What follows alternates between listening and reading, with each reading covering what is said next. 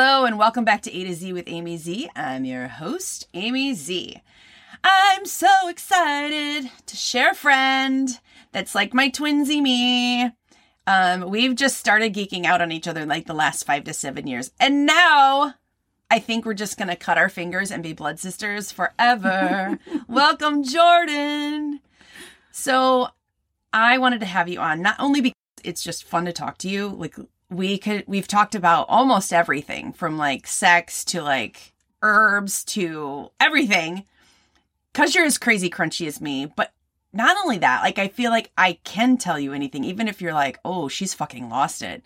It I still feel like you'd get it and you wouldn't judge me. So I love you. I love your story. I love all things that you are.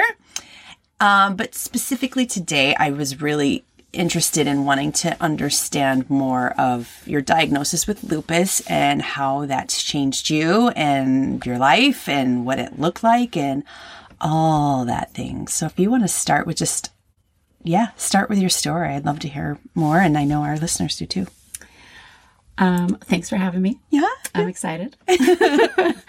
um, yeah, I, funnily enough, I realized today, this morning, that um, this is. Can we start over? Because Yeah. I got to take this. Yeah. Yeah. So, Jordan, can you just describe to us or tell us what that was like? What was going on in your body? How did you know something wasn't right that ultimately led up to your diagnosis? Sure. I was diagnosed with lupus in January of 2003. So, funnily enough, I realized this morning that this is the 20th anniversary. Oh my gosh. I was, you know, 20 years ago, I was just released from the hospital with a diagnosis and a new a new life ahead of me that I didn't even know was coming. oh, hospital. Ugh. I was 24 years old. Um, I had been sick for almost a year by then. I'd been bounced around to a bunch of different doctors, everyone telling me that there was nothing wrong with me. Oh my gosh. Um, I was 98 pounds. I couldn't breathe. Um, I would like walking from my bedroom to the bathroom. Okay. Um, but you're not asthmatic. I had no. Okay. I had a crazy cough. Um, my hands were really swollen. My joints hurt. My body hurt. Yet somehow there was nothing wrong with me. yeah, at 24. Right. Um, so I was sent to radiology for a chest x ray to see if I had pneumonia.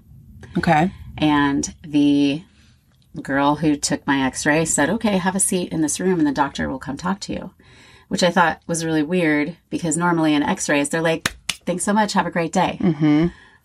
So the doctor came in and said that I had a life threatening amount of fluid sitting on my lungs, collapsing them. Oh my. And I was only using the top 15%, which was why I couldn't oh breathe. my gosh. And he said, So you need to go to the hospital, like right now. And I was like, Well, I can't. I have to go back to work. And he was like, Oh my gosh. you don't understand. You're not going back to work. Yeah. He said it would be better for you to lose your job than to not go to the hospital right now. And ethically, I can't let you leave unless you promise me that you're going to go because otherwise I'm calling an ambulance. Oh my gosh. Right. That's like cold water in Oh the my face. Like, yeah. Um, so I called my mom and she said, come, you know, I was up in North Scottsdale and she said, come to the hospital close to me just in case they admit you. And I spent 14 days in the hospital, a third of which was in the ICU. Oh my god. She went from like work going, you know, I just don't quite feel right. I think I'm gonna go to urgent care real quick now. Next thing you know, you're in ICU. Damn. Right. oh my gosh. What a shocker for a young person to have to deal with. It really was. Um, So And at this point, I was still in total like disbelief, you know. Um, well, I guess in the radiology office, I was in disbelief.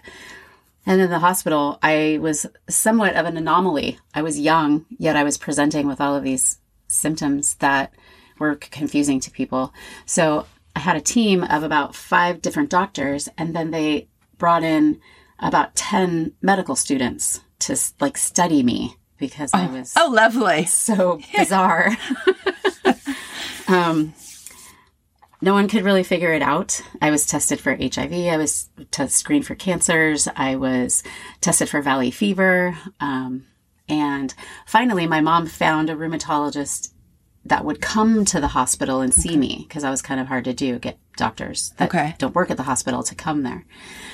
And he came, assessed me, and he was like, "Yeah, this is lupus." So it was it was him, he that diagnosed me with systemic lupus erythematosus. Wow. And you he's here's still your doctor now. He was my doctor for 15 years until he retired in 2018. Yeah. Yeah. Wow. Yikes. I can't even imagine what that's like at such a young age. Usually people are wondering, oh, should I switch my major? Or um, what's my sexuality? Or, you know, it's like those are big questions. However, this is like, holy shit, your life is changing and it's going to get real hard. Shit's getting real right now at Yeah. 24. I mean, the truth of it is, is if it had happened 200 years ago, I would have died at 24. Yeah. But Western medicine, for all of its shortcomings in other areas, Which we'll get into in a bit. Yes, yes.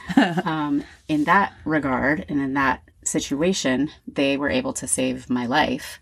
Um, they drained two liters of fluid of my like rib cage area oh my God. the first night I was in the ER, and then they did that same procedure four more times Oh my gosh. because it just kept refilling.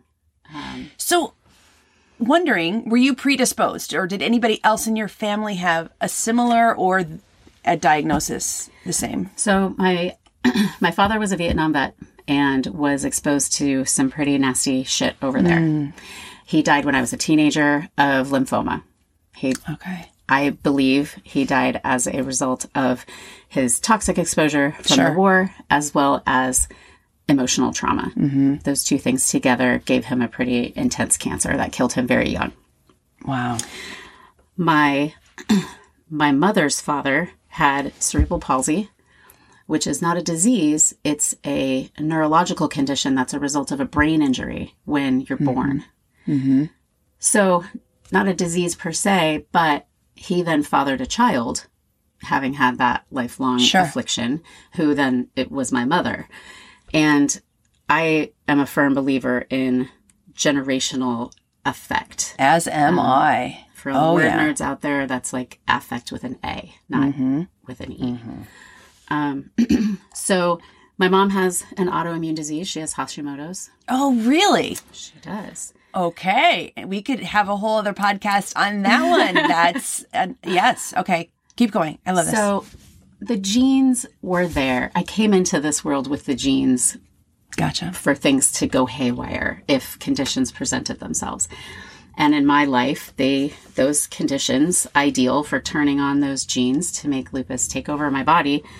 Um, they were given the perfect conditions. Yeah. Um, Epigenetics, we could talk about that on another podcast too. It just in and of itself, the dynamics that we are born into, that society and our lifestyles have created amongst that, and then how we handle it, how it could better or be better or worse. Like, yeah, yeah. absolutely. There's a lot of dynamics, a lot of different things floating in our universe that, yeah, it's choice. It's choice in how we handle it. It's choice in how we move forward. And I think I love you so much for how you've taken it and how you've handled it. How it's, Thanks. um, you don't see it as a shortcoming. You see it as a challenge, and you're like, "Fuck me, let's do this. Let's let's handle it. Let's get let's get this party started." Like, you're not going to take me down. We're going to fight. We're going to battle to the end. That is Well, okay, so something you said to me in the car the other day that I I just love it because it just shows that strength is somebody had said to you, "Oh, my cousin got lupus and they were dead in 2 months." And you're like, "F off, man." and then you're like, "And then I hit 30 and I wasn't supposed to make it to 30. Hey, look at me." And then you hit 40 and you're like, "Now, I- now what?" Cuz I wasn't supposed to make it to 40. I'm like, "Let's rock on. Let's do this." Like, we're going to die old together, girl. We're going to easily be in our 90s and be like flipping people off as we're in our grave. I'm like, seriously, like, I love it. I love that passion and that inspiration that you're like, you were given a diagnosis, basically a death sentence at that time. absolutely. And you have done nothing but thrive and make it you better, make your relationships better, make your environment better. I mean, I I just love what you're doing in life in general. Regardless of the lupus, like who you who you are and who you've become, I think that's um, critical for a lot of us that we are all going to be faced with something, multiple things. We have choices. You're, are you going to make it better? Are you going to make it a better situation? Are you going to make the best of it? Because you're going to hit another one anyway. So you might as well learn from it and grow from it and be different for it instead of being defeated by it. And you, girl, you are winning.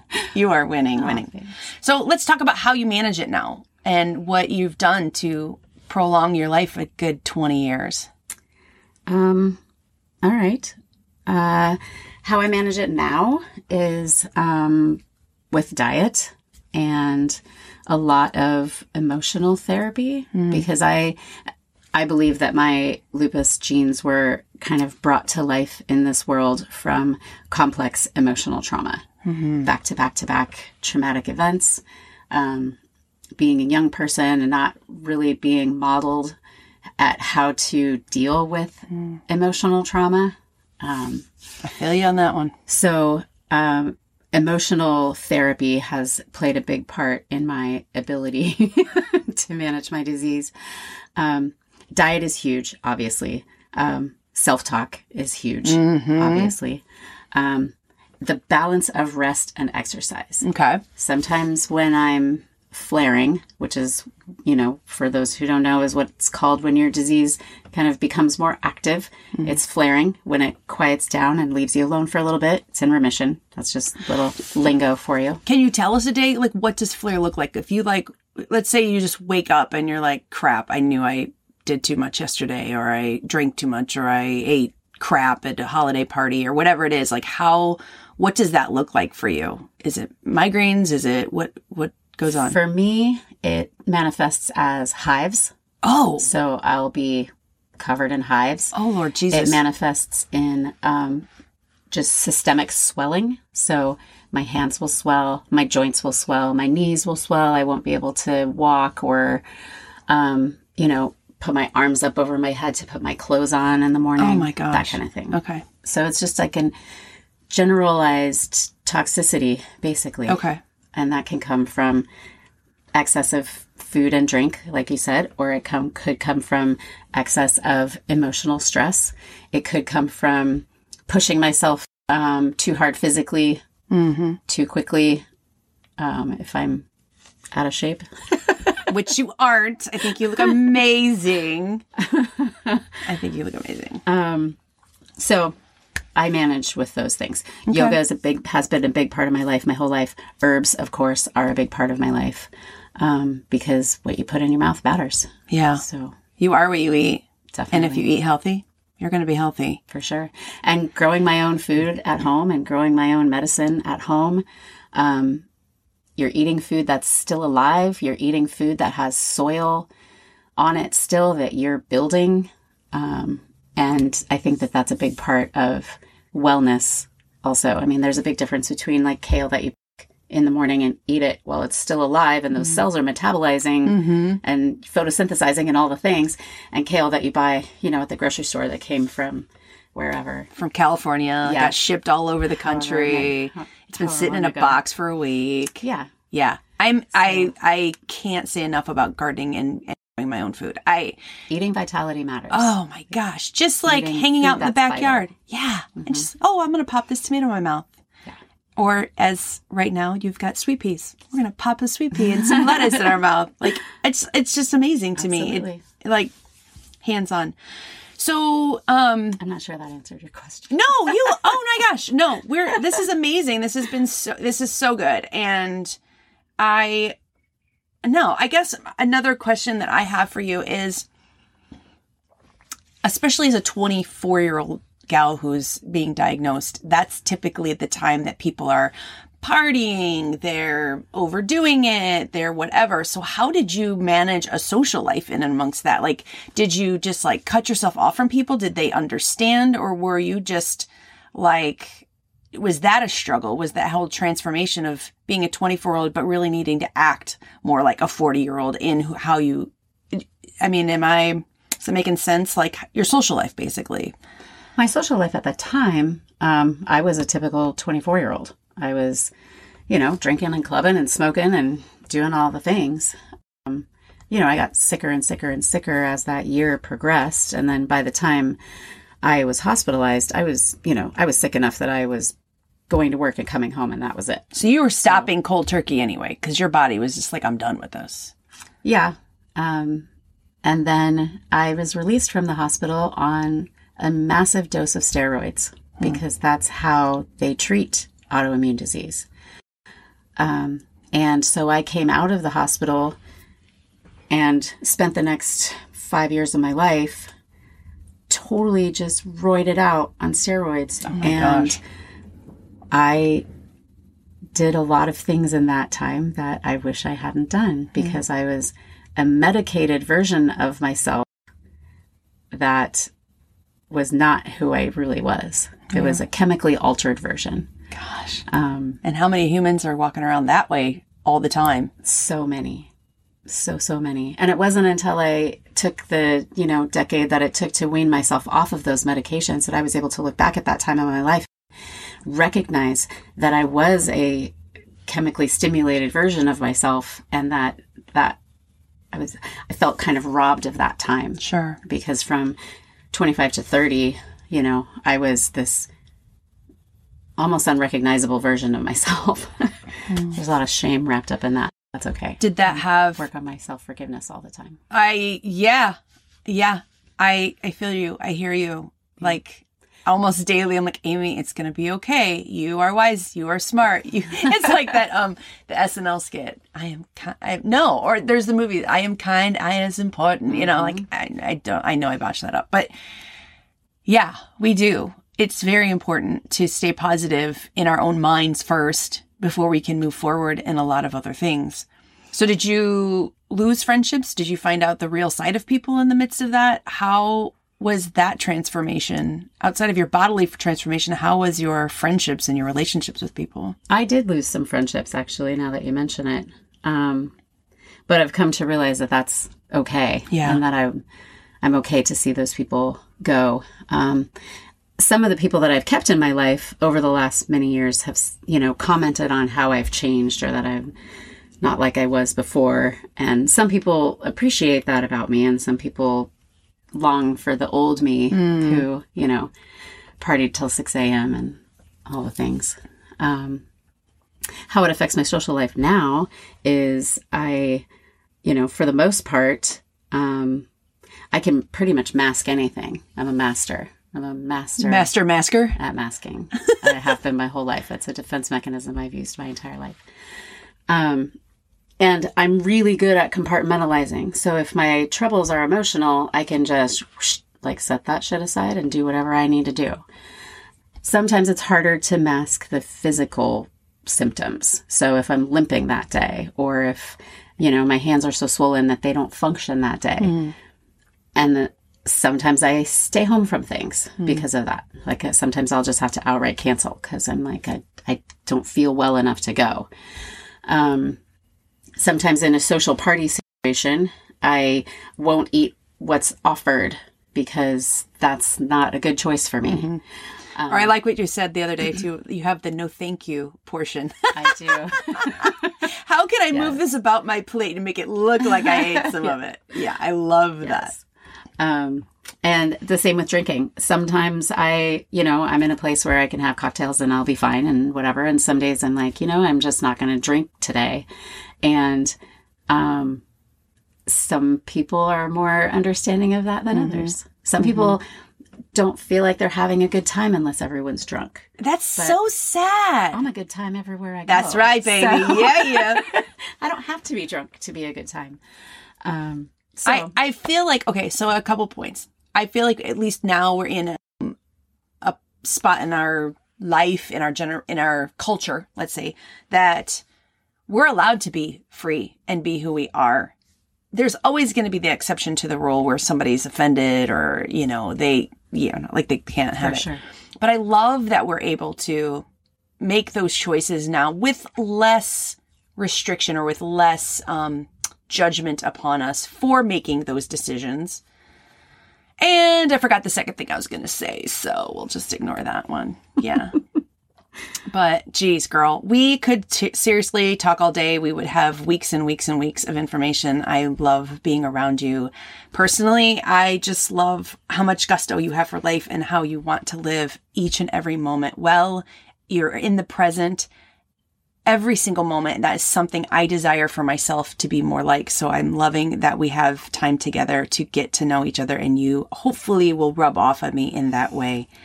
You mean so much to me. Thank you. Thank you for sharing your story and being on the show with us today. My pleasure. Thanks for having me. Bye bye. Listen up to the next episode when about Jordan's lupus diagnosis and how she manages it naturally. I would love for you to rate and review the show, share with a friend, and spread the love. Leave a comment in Instagram with show ideas, questions, or comments, or email me at a to z with amy z at gmail.com.